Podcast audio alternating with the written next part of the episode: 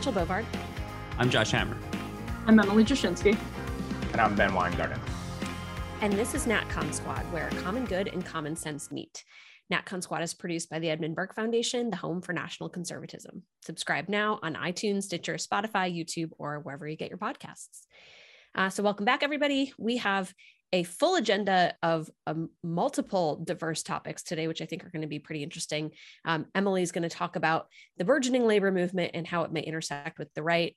Uh, Josh is going to take us on a more international bent um, about sort of how we reclaim Western sovereignty uh, on a national level. Um, Ben's going to talk about DOJ's domestic terrorism narrative actually falling apart in court, uh, which is kind of interesting. And then I'm going to close this out on why American teens are so sad, which is actually as depressing as it sounds. So with that, we'll kick it over to Emily, Emily to start. Thanks, Rachel. um, who I guess to Rachel, I, I probably qualify as a teenager. Um, so maybe I can tell you guys why I'm so Harsh sad. There. um, well, we're going to start off by talking about the uh, JFK 8 vote to unionize that, that JFK 8 warehouse um, and on Staten Island uh, the Amazon, uh, which and Amazon has fought bitterly attempts to unionize its warehouses. Um, but I tried to dig into this uh, for the Federalist to determine, you know, sort of as a, a pro worker conservative, if in fact there was a case for that union at JFK 8. I wrote about it for the Federalist and would love to talk to you guys all about um, this entire situation. We talked a bit about Bessemer last year, um, and that vote to union, that unionization vote failed in 2021. Um, and it's possible that Amazon is, the is on the cusp of a bunch of its warehouses being unionized, which the company, of course, it sees that first domino, which JFK 8 turned out to be, as a, a major threat to its bottom line because because it is all about the, the level of productivity and efficiency. Um, and that's why Amazon has been for the customer so insanely efficient. Um, you can, you know, just dream up whatever you want and it's at your doorstep in a couple of hours.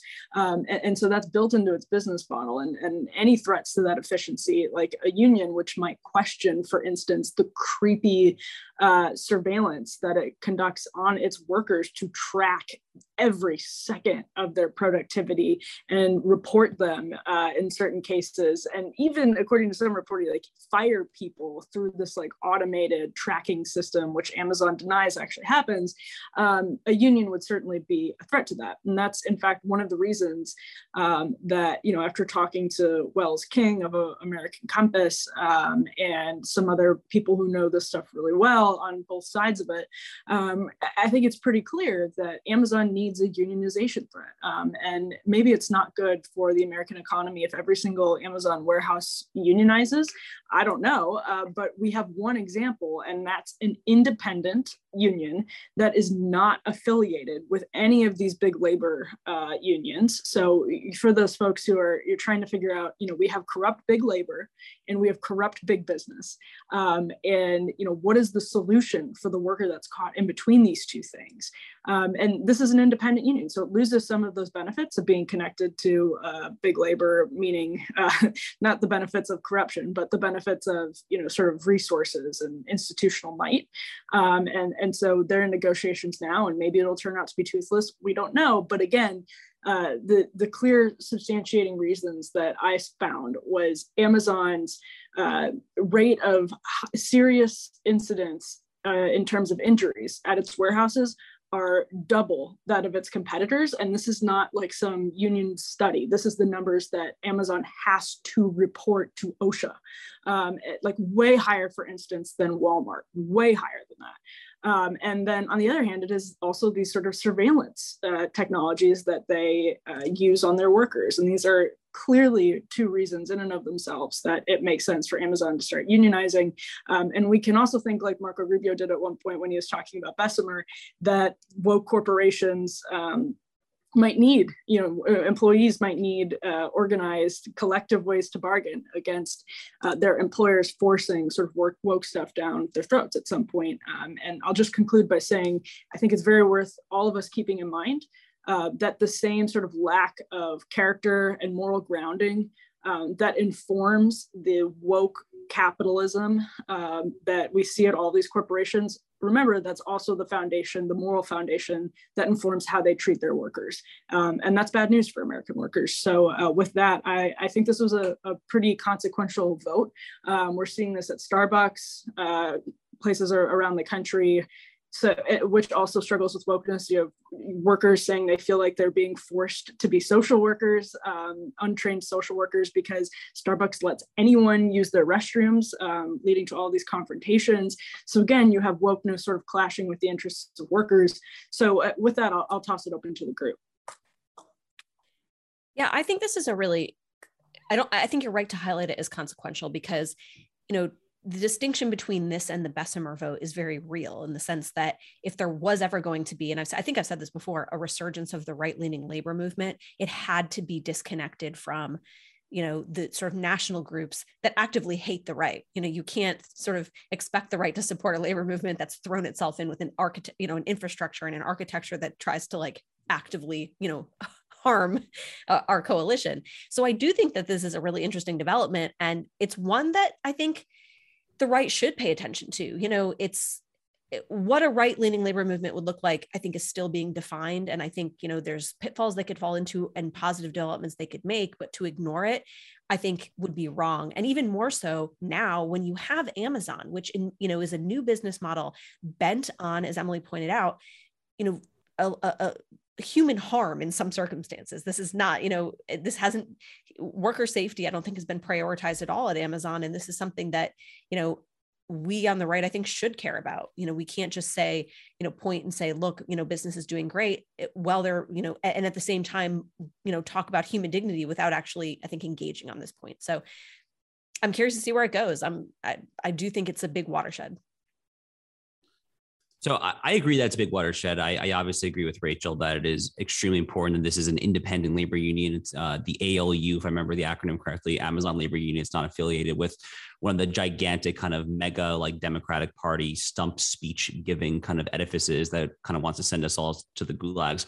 I mean, when it kind of takes me back to, I remember at NatCon Orlando. So this is kind of like the end of last October, early November that first night dinner, um, when I, I, think Glenn, I think Glenn Glenn Loury gave a keynote that first night. Josh Hawley certainly gave his kind of keynote speech on man on manliness, manhood that first night. I, I was sitting at dinner with um, Sohrab with Sohrab Ahmari, and I remember we, we were kind of talking, and we were kind of saying how for a certain generation, obviously, like the phraseology, the linguistics of kind of Marxism and cultural Marxism, I think kind of predominates in terms of like what kind of conservatives are railing against. But I think for kind of a, a, a younger kind of growing generation, which sees kind of big tech, you know, woke capital and kind of just corporate predations in, in general, the critique is less so-called Marxism than it is neoliberalism. And you know, sure enough, I think a lot of the speeches at kind of the NatCon Orlando and NatCon Brussels conference that I was also just at kind of do decry the excesses of neoliberalism. I mean, insofar as neoliberalism has become kind of synonymous with kind of just giving these big corporations, these big companies, anything and everything they want at all costs, conservatives should absolutely oppose that. We should oppose that because these corporations hate us. And not only do they hate us individually and hate what we stand for, they hate our country. They hate the very kind of moral foundations of this country. As anyone who has even like a cursory kind of familiarity with Chris Rufo and the likes of what he and some of his contemporaries are doing should be able to intuit here. But real quick, one other thing that I want to just do real quick here, we, we, we've done this in a previous kind of podcast seven, but I think it's kind of worth re-upping here. This notion that, you know, that we have to be vehemently anti-private labor union at any and all costs, public sector union, totally different question. Let's cabin that for a second. The notion that we have to be totally anti-private labor union as a matter of, of economic theory, I think is just totally misplaced. So, you know, I, am quoting here from, from, an essay Michael Lind wrote two years ago. He's quoting here Adam Smith, okay, literally like the godfather of like modern free market economics. Adam Smith wrote, quote, in all such disputes, the master can hold out much longer. A landlord, a farmer, a master manufacturer, or merchant, though they did not employ a single workman, could generally live a year or two upon the stocks which they have already acquired. Many workmen could not subsist a week, few could subsist a month, and scarce any a year without employment. In the long run, the workman may be as necessary to his master as his master is to him, but the necessity is not so immediate. I, I mean, it's hard to like come away reading writings like that and kind of think that modern day market economics is predicated upon this like caricatured hatred of the working man. That's not what we're supposed to stand for. It is this kind of like overly kind of libertarianized, kind of like big corporate, heavy donorized mentality that I think is kind of predominated right of certain discourse for decades. It's, it's time for that to go away now, though. And this hopefully is kind of a good moment for Republicans to actually seize upon and obviously kind of get the rhetoric and ultimately their policies to kind of match that sentiment. Um, so I'll, I'll, make a couple, I think, optimistic comments here. The first is I think it's notable that this was an independent union rather than a big labor union. And to the extent there is a, a crack in the edifice of big labor, I think almost assuredly that's an unalloyed good. Not to say that independent labor unions might not be far more radical potentially. And my understanding is that some of the organizers behind this particular a union certainly would not be ideological bedfellows, but set that to the side. I'll try to stay optimistic here. Second point, of course, is that this does highlight the disconnect between the rhetoric or the aura, at least, around Amazon as you know a woke friendly kind of company and shows the hypocrisy that that is sort of used as a shield to block out to obfuscate from the reality for workers here and you know, as Emily was speaking, I was thinking to myself, you know, I've talked a lot in the past about how we have a burgeoning sort of social credit system with American characteristics. This is that model in microcosm. It, the Amazon model. Maybe it's a social credit system with Amazon characteristics. And so there's the panopticon within the company itself, and we see how that's applied.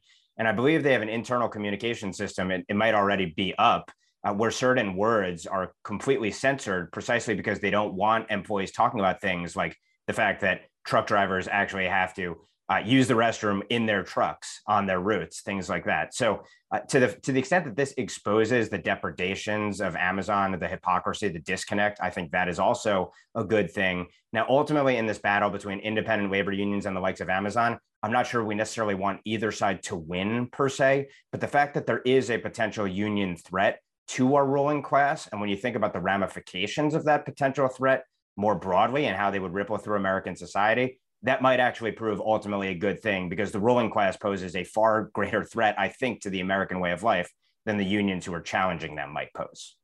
And honestly, these like thousands of Amazon union workers around the country just need to have basic safety measures taken care of, um, and I, I, hope that immediate goal is is increasingly uh, met.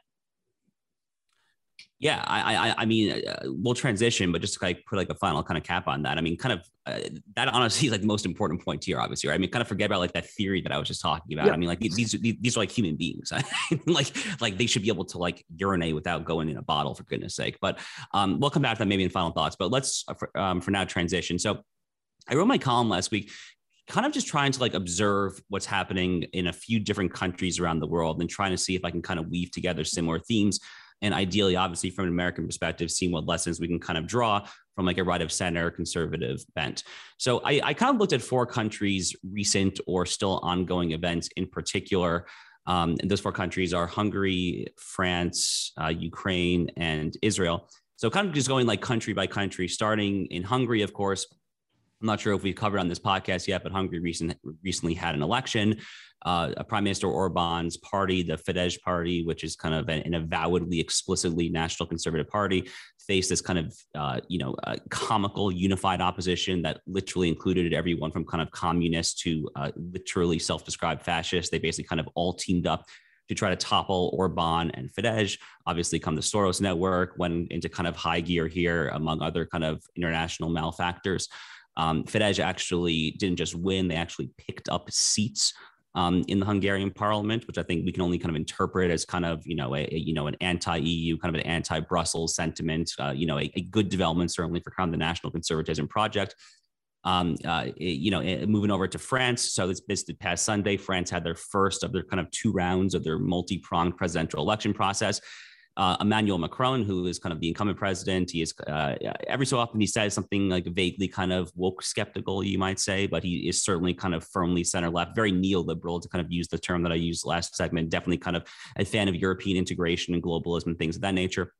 So he basically barely prevailed in the first round of the, of the French presidential um, elections over Marine Le Pen, um, who is, comes from a uh, somewhat famous or infamous, depending on your perspective, family in French politics, the Le Pen family, formerly of the National Front.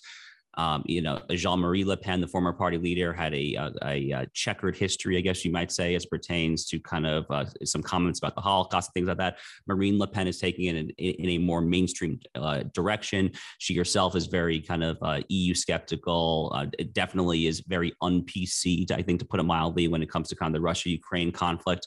Um, I think she was kind of helped there also by kind of the Overton window shifting effect of uh, Eric Zemmour's independent run, who kind of ran even further to Le Pen's right. The point is that Macron and Le Pen are now in kind of a runoff that will happen in two Sundays from now, and it's basically a dogfight. I mean, Macron's probably a slight favorite if you're if you're going to go bet in, in Caesars or Bellagio in Vegas, but it, it, it's a legitimately close call. Moving on then to Ukraine. We've obviously covered this issue, um, you know, ad nauseum over the past two two months on this podcast. Um, the point here is that no matter what your stance is on kind of calls for greater American or NATO involvement, and I, for one, I think all four of us really have been kind of um, opposed, certainly, to kind of uh, greater escalation measures, I think, to put it mildly. But the point is still from kind of a NatCon nationalism perspective, you know, what we've seen from Ukraine to kind of withstand kind of, um, you know, Putin and Russian revanchism is definitely inspiring, right? Um, and then kind of moving to our fourth example there, um, which is Israel. So, uh, you know, they've they, have they have had this crazy coalition now for a little less than a year, uh, kind of similar to the anti-Orban coalition in Hungary. They had an anti-Netanyahu coalition where they did successfully knock him off by a bare 61-59 um, majority. It was this ridiculous coalition that included like a Muslim Brotherhood uh, aligned uh, Islamist party.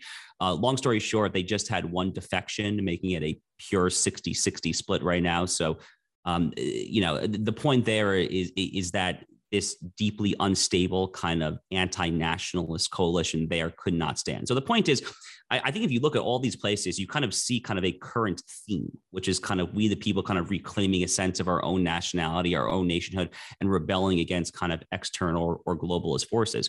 And then the question obviously is what, you know, we on the domestic front, the Republican Party, what conservatives, what all of us can actually do, if anything, to kind of take those lessons and kind of take the momentum into the 2022 midterms and ultimately 2024. So for the sake of time, I'll kind of just throw it open on that question. Maybe I'll kind of reserve my own thoughts on that for final thoughts.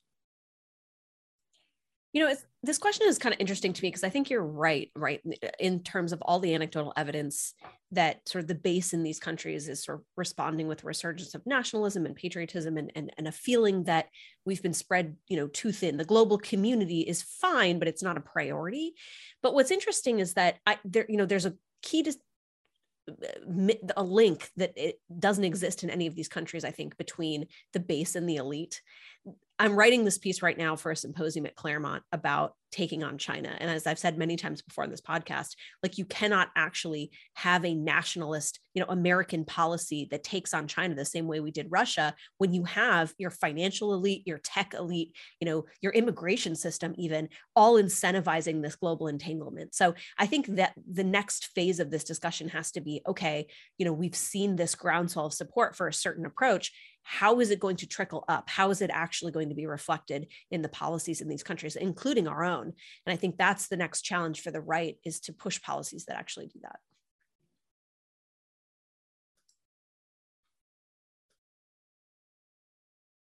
Don't all jump in at once, Ben and Emily. All right, I'll say I'll say briefly. Um, yeah, where is the Republican Party? Like, what you know, it's interesting. Like our elites always talk about getting on the right side of history, and look what the right side of history is globally. And they they don't want to follow in the footsteps of uh, the the movements that we're seeing at the grassroots level around the globe because they're on the other side. Ultimately, they view it as a threat to their power and privilege. So, I think if, if you're a politician and you're acting in your own self-interest, it behooves you to listen to at your actual constituents rather than you know your friends in Washington D.C. Um, but I, I, I just continually go back to the question, and I'll do it in the next segment as well.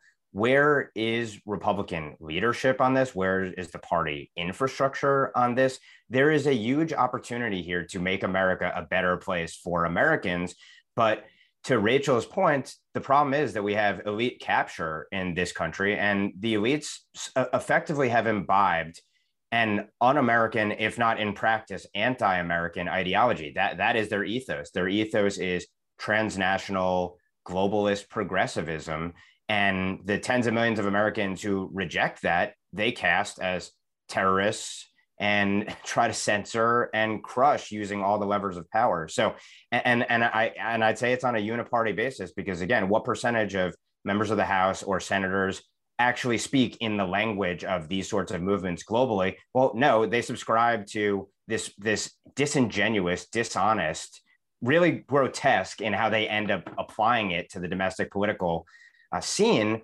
paradigm of well, you know, it's democracy versus the authoritarians, which is not really, of course, the breakdown, but that's what they use demagogically to try and put down their political opponents. And until they break from that paradigm and actually get right with where the people are, I think we're going to continue to see wheel spinning in terms of our purported representatives. Yeah, well, you know, I actually just did a podcast or I taped a podcast that'll air in the next week or so with a historian, uh, a, a, pretty notable historian, um, World War on World War II issues, who has a new book out. And his idea of World War II or his theory of World War II is that it's sort of the the Great Imperial War, the last Imperial War. Um, and one sort of question I asked him was to what extent this sort of uh, changes that technology has induced on modern life um, has given rise to the nation state um, and and has, has sort of taken away what uh, Putin's view of the world, the sort of imperial uh, idea of, of how this, which I don't even know if that's accurate, but like the idea of imperialism, which used to be a norm for centuries, um, and you know how it's how it's given way to one thing, but it's really interesting to consider actually that that was a process that's taking us to transnationalism, right? That this is like w- what we have in this interconnectedness in these groups because of like atomic technology um, and nuclear technology like NATO um, that have really developed because there are nations that band together to make the threat of, of warfare even more dramatic in, in ways that they can because we now have telephones and uh, well Zoom um, and, and everything else. It, it really makes transnationalism uh, sort of a, a sexy and tempting, a, a sexy intellectual temptation for the global elite because it works great for them. It, it's it's the best way for them to have money and power. Um, and, and so I think broadly that is a really important lens to see all of these sort of geopolitics through um, going forward and not just geopolitics but also business um, going forward because it, it's very much coming from people who do see themselves more as like citizens of the world than um, citizens of you know particular localities that are communities that share cultures languages foods everything else. Um, it, we're going into a very different era uh, for humanity well, speaking of a very different era for humanity, nothing has been kind of more harrowing over the past year, year and a half than what Ben, I think, has aptly called the war on wrongthink. So there have been some actually positive developments, I think, in the war on wrongthink. So why don't you tell us about that? A positive developments in terms of uh, what has transpired, terrible in terms of what they have revealed about the corruption within our institutions. And, and that is really what has happened to our institutions. It's not that we badmouth and load those institutions, that those institutions act in ways that make us uh, hold them in, in disregard to the detriment, by the way, of our national security. So, with that long lead in, the biggest development of late uh, in the kind of travails of the DOJ and FBI is that, as many recall, there was this purported plot to kidnap Governor Gretchen Whitmer of Michigan uh, by people who were portrayed, I think, and may well have been um, militiamen out in her state who opposed things like her coronavirus policies, the draconian policies, and the like.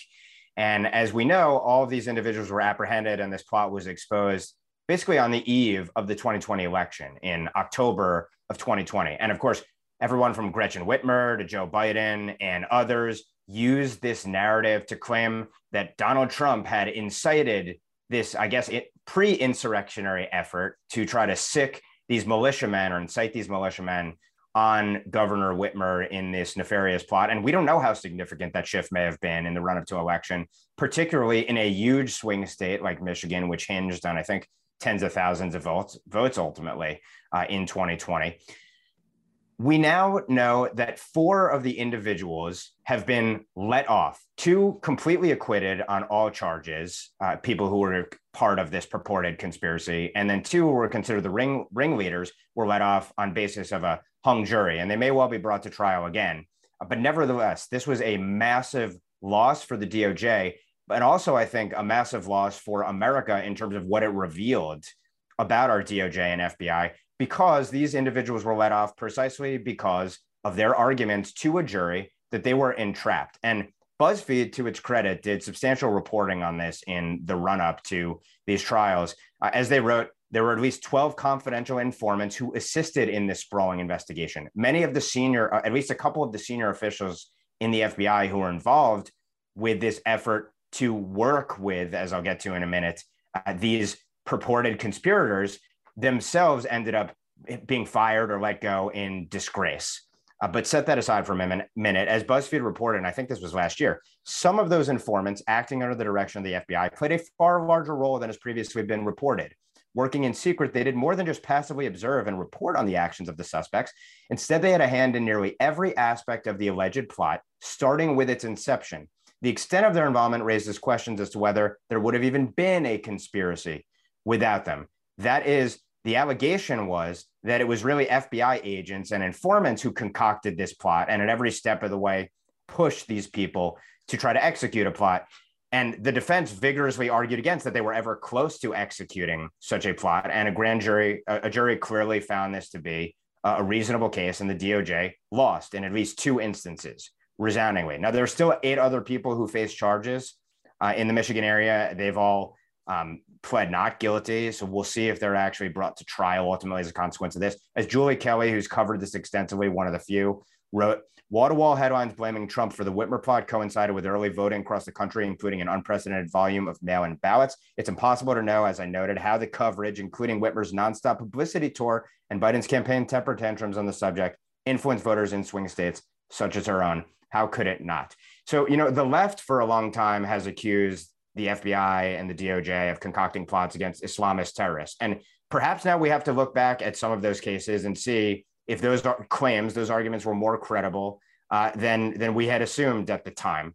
Uh, but this shows, and there is a record, and I believe Glenn Greenwald and others have shown this as well, that when it comes to purported right wing, uh, white supremacist extremists and the like, that there's been substantial infiltration since the 90s by federal officials into these organizations. And this exposed it writ large. And so it raises a broader question of if you have to concoct a plot and try to entrap people to prove this argument that right wing supremacist, white supremacist, violent extremism is the gravest threat to the homeland, and now it has collapsed in court, what does that mean ultimately about what our DOJ and FBI is up to?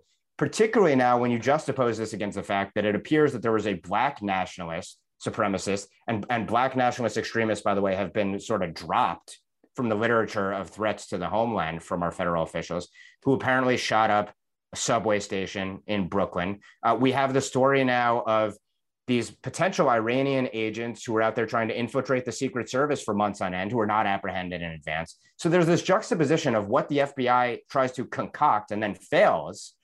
And then all of these instances where people actually get through the wire and do threaten our homeland. So looking at this, the question I always go back to is what ought a Republican Congress to do with respect to our DOJ and FBI? And then what might a Republican president do next time? What has to be done uh, to purge the corruption from these institutions that are being weaponized against the public?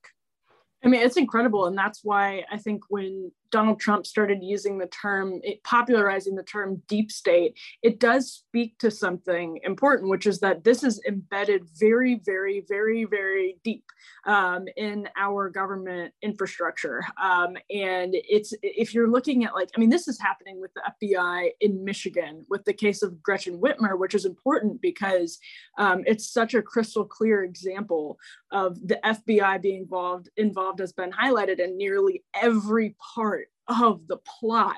Um, and I, I think it just the basic thing that I want to say quickly is um, Ben is exactly right to point to what appears to be a Black nationalist uh, shooting suspect in custody right now in New York. Um, that was apparently, reports are saying, on the FBI's radar. Um, we have a Black nationalist who killed a bunch of people where I grew up in Waukesha Um, and we still talk very little about that. The media has very little interest in it. So we live in an alternate reality, right? Like it depends, the reality you live in now depends entirely on the media you consume, the amount of it and the kind of it. Um, and it, a lot of people are living in a completely false reality um, because you could easily be the media and, and pick and choose these stories of, of Black nationalists to say that there's some grave um, Black nationalist domestic terror threat and I would still say I think you're you're probably overstating things. You know, we have bigger threats to the republic than this.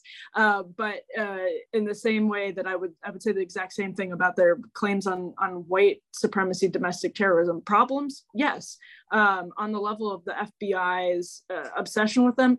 No, so we can't even do basic things as a government anymore because of the level of like politicization and uh, like radical cultural ideologies that are being weaponized by people in power. Our, our government can no longer do complete basic functions that we pay our hard-earned money into the tax system um, to do. I mean, it was just disgusting. Yeah, I mean, the only oh, oh, go ahead, go ahead, Rachel. Well, I mean, I was just going to say, I think to this point, like the fact that people were so shocked by this verdict, I think tells you how much we just there hasn't been an investigation into what's actually gone on that we haven't actually had a, a, a full airing of, of what's happened and this actually I, have been wondering what House Republicans are going to do with the January 6th Select Committee. Uh, should they take back the House?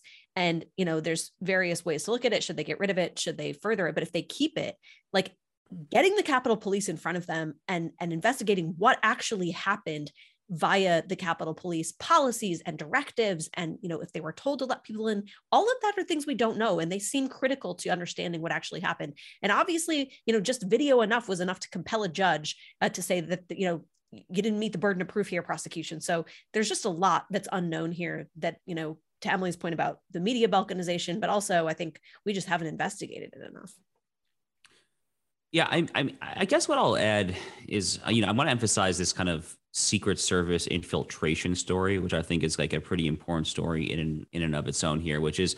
Um, I, I haven't necessarily followed it like as intensely as some others have, but if I understand the basic fact pattern correctly, it's that two individuals with incredibly close ties to the Iranian government. I mean, they they probably are directly on on the dole for Iran through various intermediaries or directly. We don't really know. It's not particularly important, to be honest with you.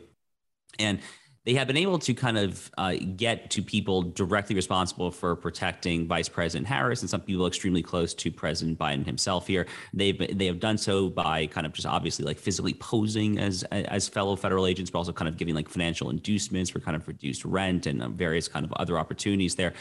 Um, you know, a story like that when um you, you know Iran is not exactly a China okay? They are not exactly like like a massive like geopolitical power that has like a deeply deeply deeply kind of sophisticated system of kind of intelligence and cyber warfare and things like that Iran is still in many ways kind of a more primitive actor it's, an evil regime obviously but it's still kind of they operate in a, in a more primitive fashion so the fact that they can get that close to Vice President Harris and and by extension obviously President Biden I mean th- you know that should send like an incredible shock down all of our spines as far as just like the gross incompetence um, of, of, these institutions there. Um, so to me, that's kind of how I kind of interpret what you're saying, Ben. Is I hear things like like the FBI and the CIA, and obviously all those institutions do have like many profound problems. Obviously, the late great Angelo Codevilla wrote about this issue probably more than anyone else. And, eh, you know, we all wish that he were alive today to continue to kind of tell us about what we would need as far as kind of concrete policy reforms. But this new kind of Secret Service infiltration story, I really think just kind of accentuates just the magnitude of the problem on our hand because something is just fundamentally rotten top to bottom here. But as far as the Secret Service thing goes, we're not, we're not even talking about ideological bias. That's just like gross incompetence. I mean, if I, if I, if I saw the headline correctly, they we basically found out about this Iranian infiltration from a U.S. Postal Service worker. Kind of just, he, I think, by the Postal Service worker's own admission, by luck, he stumbled across like the real identities. I mean, what what the hell? Like, what the actual hell? I don't know. Well, on that note, I'll take us somewhere completely different, which is the existential crisis sort of that appears to be facing America's kids. Um, this week, the CDC released uh, new data showing that uh, the highest ever recorded levels of teenage sadness. And so I'll quote from uh, from the article in the Atlantic, which covered this from 2009 to 2021. The share of American high school students who say they feel quote persistent feelings of sadness or hopelessness end quote rose from 26% to 44%. And again, that's the highest we've ever seen that total recorded. And you know, I saw this reported on in an, a couple of different outlets. But surprisingly, I thought The Atlantic did one of the better jobs in contextualizing it, um, which is unusual for The Atlantic. But, um, and what I mean by that is, you know, you obviously have the pandemic and the lockdowns and keeping kids away uh, from their classmates, from, from social engagement. You obviously have that factoring in here. But I think there's a lot more going on here as well. It's not, it wasn't just the pandemic. It, you know, the Atlantic flag social media as another sort of heavy influence in sort of you know dragging kids down if for lack of a better term. And i think it's worth worth talking about that point because you know this comes back to a debate that i've had a, a, number of times you know with different sort of policy groups and social groups is that well you know the social social media's impact on kids is merely the result of parenting choices. Um, and and that's it. And you know it's an either or proposition. And i actually think it's not an either or it's both. It's like yes obviously the parenting choices matter right? When you get when or if you give your kid a smartphone matters but the technology of social media is so ubiquitous um, that I don't know that it can be avoided. It is now, you know, how we access, you know, the market as adults, but for kids, it's how they access education in a lot of ways. Um, and I, I can't remember if I've talked about it on this podcast before. I wrote a piece a couple of years ago about Google's efforts to infiltrate the classroom. Um, I talked about it on Tucker Carlson shortly thereafter because th- it is an effort to infiltrate. Let's be clear. Google giving free Chromebooks to schools is not an act of benevolence. It's an it's an act of clientizing a whole slew uh, of young kids that they're not able under the law to get at. Right. But when you do it through education, um, you are able to bypass the federal law, which states that you're not allowed to gather data on kids under 13. Well, schools, when they consent on behalf of parents, that gives Google the green light. And so when teachers are teaching with Chromebooks, when they're teaching through Google, the Google Classroom, which is the suite of Google's education tools, they are creating mini data profiles. Um, there's a lawsuit out of the state of New Mexico which showed just how detailed those profiles are. They're they're tracking students' locations. They're tracking off-school behavior. So where you go, you know, you're not just uh, in the class on YouTube. You know, you're you're at home. They're tracking that behavior and merging those profiles. They're tracking and recording students' voices, and this is all for right when they become of age they want to merge you know that data have all the data on that user so that when you access the web you know the algorithm is serving you up all the ads you know by which google makes 80% of its profits. So there is something to be said for all of the information we do not have on how uh, social media impacts the mental health of teens. And of course, it's not every teen, right? Every not every teen that gets on Snapchat or Instagram is going to have suicidal ideations, but it's becoming more and more clear that some some definitely are. And I think the last point I would make on this too is that, you know, oftentimes in this debate, I I, I interact with people who are like, who have benefited greatly from the internet as it was when I grew up in the 1990s, right? When it was decentralized, when it was unmonetized, when it was community moderated. That is not the internet of today. And I cannot emphasize that enough. The internet of today is a series of you know, vertically integrated walled gardens that are premised on addiction. And so when you, as the curious 14 year old, are trying to find cliff notes on the bell jar, you are going to be served up at some point, you know, algorithmic, uh, algorithmically served up videos from YouTube, you know, on methods of suicide. Like that is how the algorithm works. And so we have to be able to talk about that. I do think there's a public policy interest in finding this information out. If you want to empower parents, you have to like let them behind the scenes to show, you know, what these platforms actually know. Um, and we we got a taste of that when Frances Haugen who's a crazy leftist who you should never listen to her policy solutions, but the documents that she put out were actually somewhat useful in, in presenting the fact that Facebook and Instagram know how their platforms harm teens. So why aren't we talking about that? And is there a public policy interest here? Uh, in the same way that, you know, the tobacco companies, you know, for, for a more sort of 90s analog, I suppose, the tobacco companies were hiding information on how addictive their products were. So I'll throw that open because this is still a controversial question on the right. No, it shouldn't be. And I, have I have like done a lot of research and, and, writing on this question because I actually really think that this is a public health emergency. And Ross Douthat had a really interesting response to Derek uh, Thompson's story in the Atlantic that Rachel was talking about, where he said, you know, I, I think this misses some of the context about uh, you know the, the lack of uh, faith or i think he might have said like the levels of people being unchurched.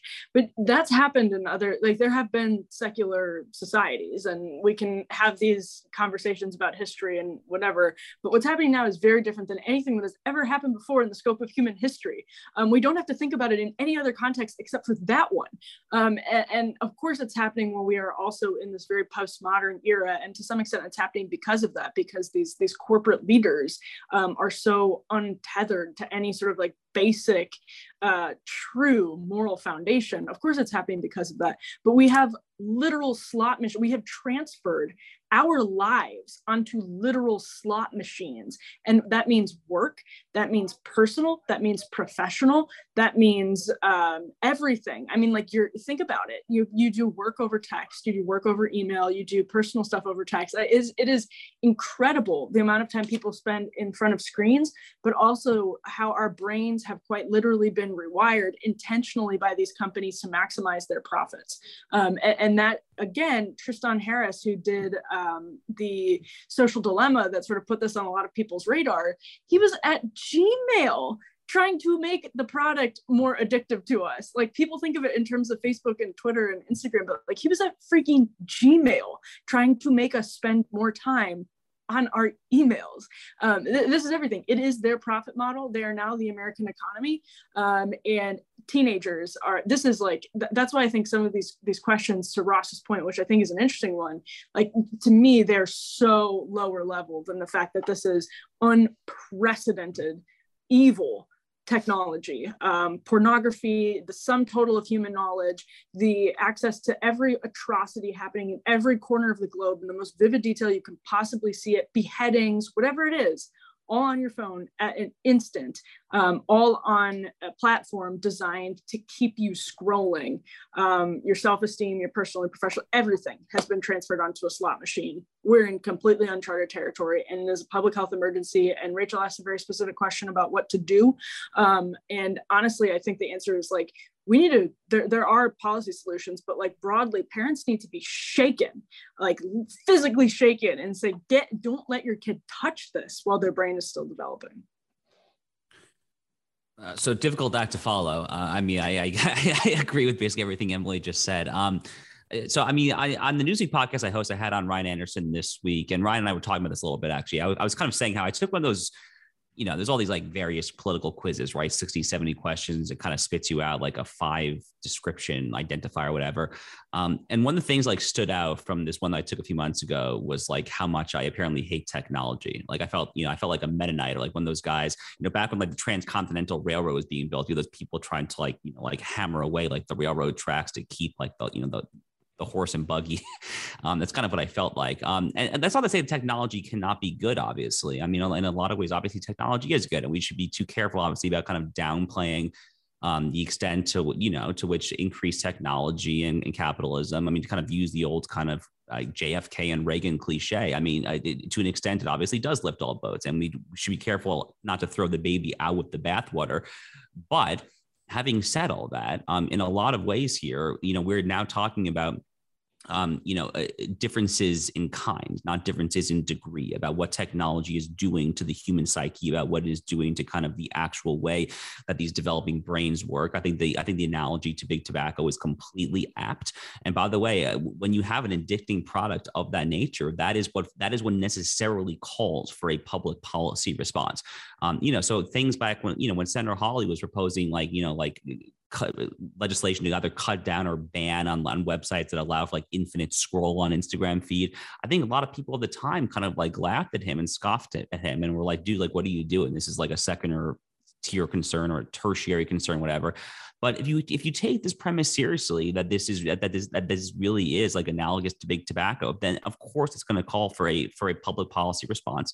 And I think things like bans on infinite scroll are like a very good place to start. But I, at the end of the day, here it is very difficult for parents to do this stuff on their own. They need some actual kind of heavy handed, kind of common good, to use the overall term, some common good oriented legislation to kind of take some of the slack off of parents who otherwise would have a next to impossible job of kind of keeping their children kind of properly innocent from all the horrific things on the internet until the age of 12, 13, or however old you're first exposed to this point.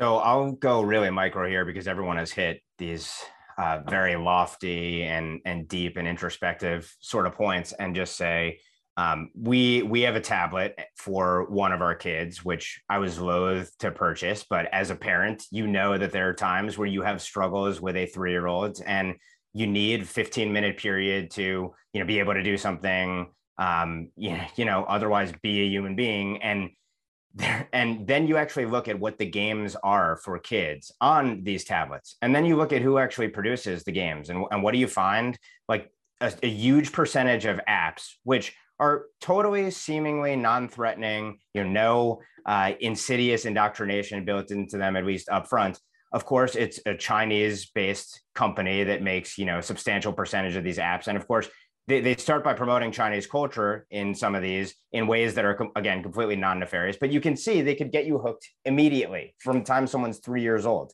Um, so, you know, I think one point that's worth making is, you know, the kind of broad point of why are why are people so unhappy and younger people so unhappy? Certainly, I mean, there's pro- there's likely something strong to the idea that we have material plenty that the poorest among us today live better than kings did 50 or 100 years ago um, and yet we're still not happy. There, there, there is something to that kind of materialist idealist split. But then the other thing is, even if you had benevolent actors who were in charge of the major big tech companies, who actually had the the public good in mind and were, you know, national conservatives, all of them, still the technologies themselves in that rewiring of the brain do incredible damage to the American mind, to the minds of people worldwide. And I think there's no escaping that. It's it's manifestly a public policy question.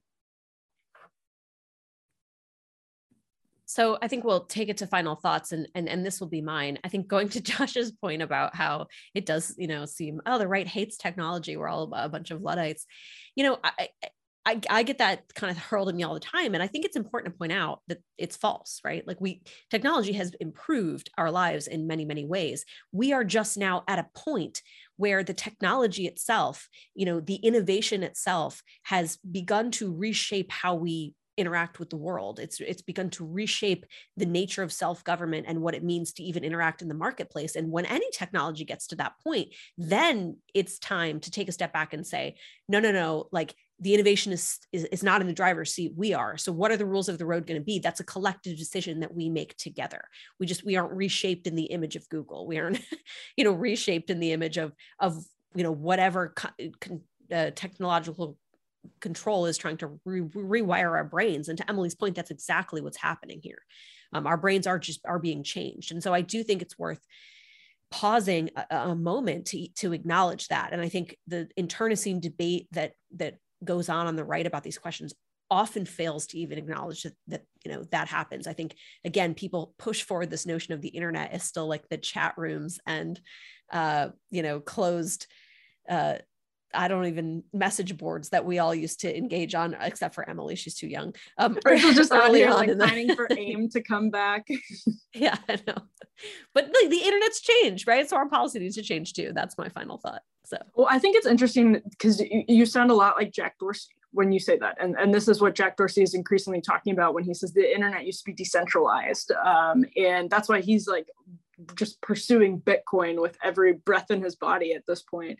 Um, but no, it, it's interesting. And, I'm not a policy person to the extent that a lot of you guys are. Um, but that's why when people ask about you know, policy solutions to big tech, I it's overwhelming to me because there's something so much bigger at play um, which is I know I, I harp on this all the time, but it's the hyper novelty that Bret Weinstein and Heather Heying wrote about in their their book that was released last year, which is that technology is now outpacing our ability to adapt. Um, and again, these are like actual evolutionary biologists who wrote this book, and the evidence is, is pretty obvious. And it's not just the last 15 years, although that's been an incredible, uh, an incredibly accelerated rate of technological development. It's the last several hundred years, um, at least. Uh, and uh, Catholics love it when I like when I make this argument because they, uh, as a Lutheran, tell me, you know, I'm, I'm going right back to the printing press. Um, but the the point is, um, this is this is something that is all of our political problems right now. Like, do you want to talk about QAnon? Okay, whatever, we can talk about QAnon. But this is downstream of something so much bigger and more immediate. Like, that is not our problem. Um, our, our problem is that, you know, we, we're going to have people growing up who have, you know, no ability to pay attention enough to read through an email. Um, so this is just like, it's much deeper, but it's also so immediate um, that it, it's the policy solution to me is everybody suddenly realizing that we are in a, an enormously perilous moment and they should change their personal behavior accordingly. There are policy solutions and you guys have lots of good ideas for them. And I think there are really good ideas for them. But for me, it is stunning the, the sort of numbness that we have uh, to the problems that have been caused by technologies, uh, technologies in the, the sort of uh, smartphone, social media era. So, in kind of weaving together some of the segments that we talked about today, so I think back to the last segment and kind of the example that I gave of like the Senator Hawley legislation to kind of cut down or ban infinite scroll. Um, it might seem like an obscure issue, but it's kind of, um, you know, it, it's an avowedly kind of national interest, health of the whole approach to public policy that does not particularly care about kind of you know like idiosyncratic conceptions of what like a various companies form of freedom is. And you know I, I kind of draw a direct line from that obviously to the seven that i did too as far as as far as what's happening in kind of um, you know the european countries and israel. I mean in hungary for instance, they the, the, people want to be sovereign. Okay, the people don't want kind of the tech companies to be sovereign. They don't want Brussels to be sovereign. They want to be sovereign. In Israel, it looks like the reason that they might be going to election soon is because the people don't want like a Muslim Brotherhood affiliated Islamist party in the governing coalition.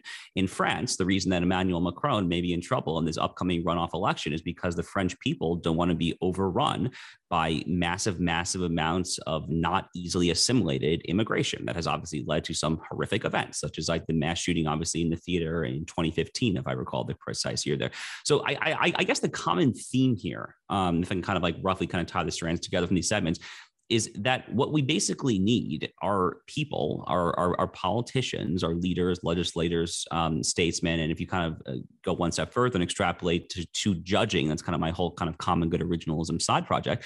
What we need are basically public facing actors who actually act on behalf of the national interest, who actually are looking at the health of the entire political community of what Aristotle would call the polis in mind. That is kind of like the sine qua non, I think, of what like NatCon holds itself out to be. And I think we kind of saw that kind of weave itself through the various segments today as well.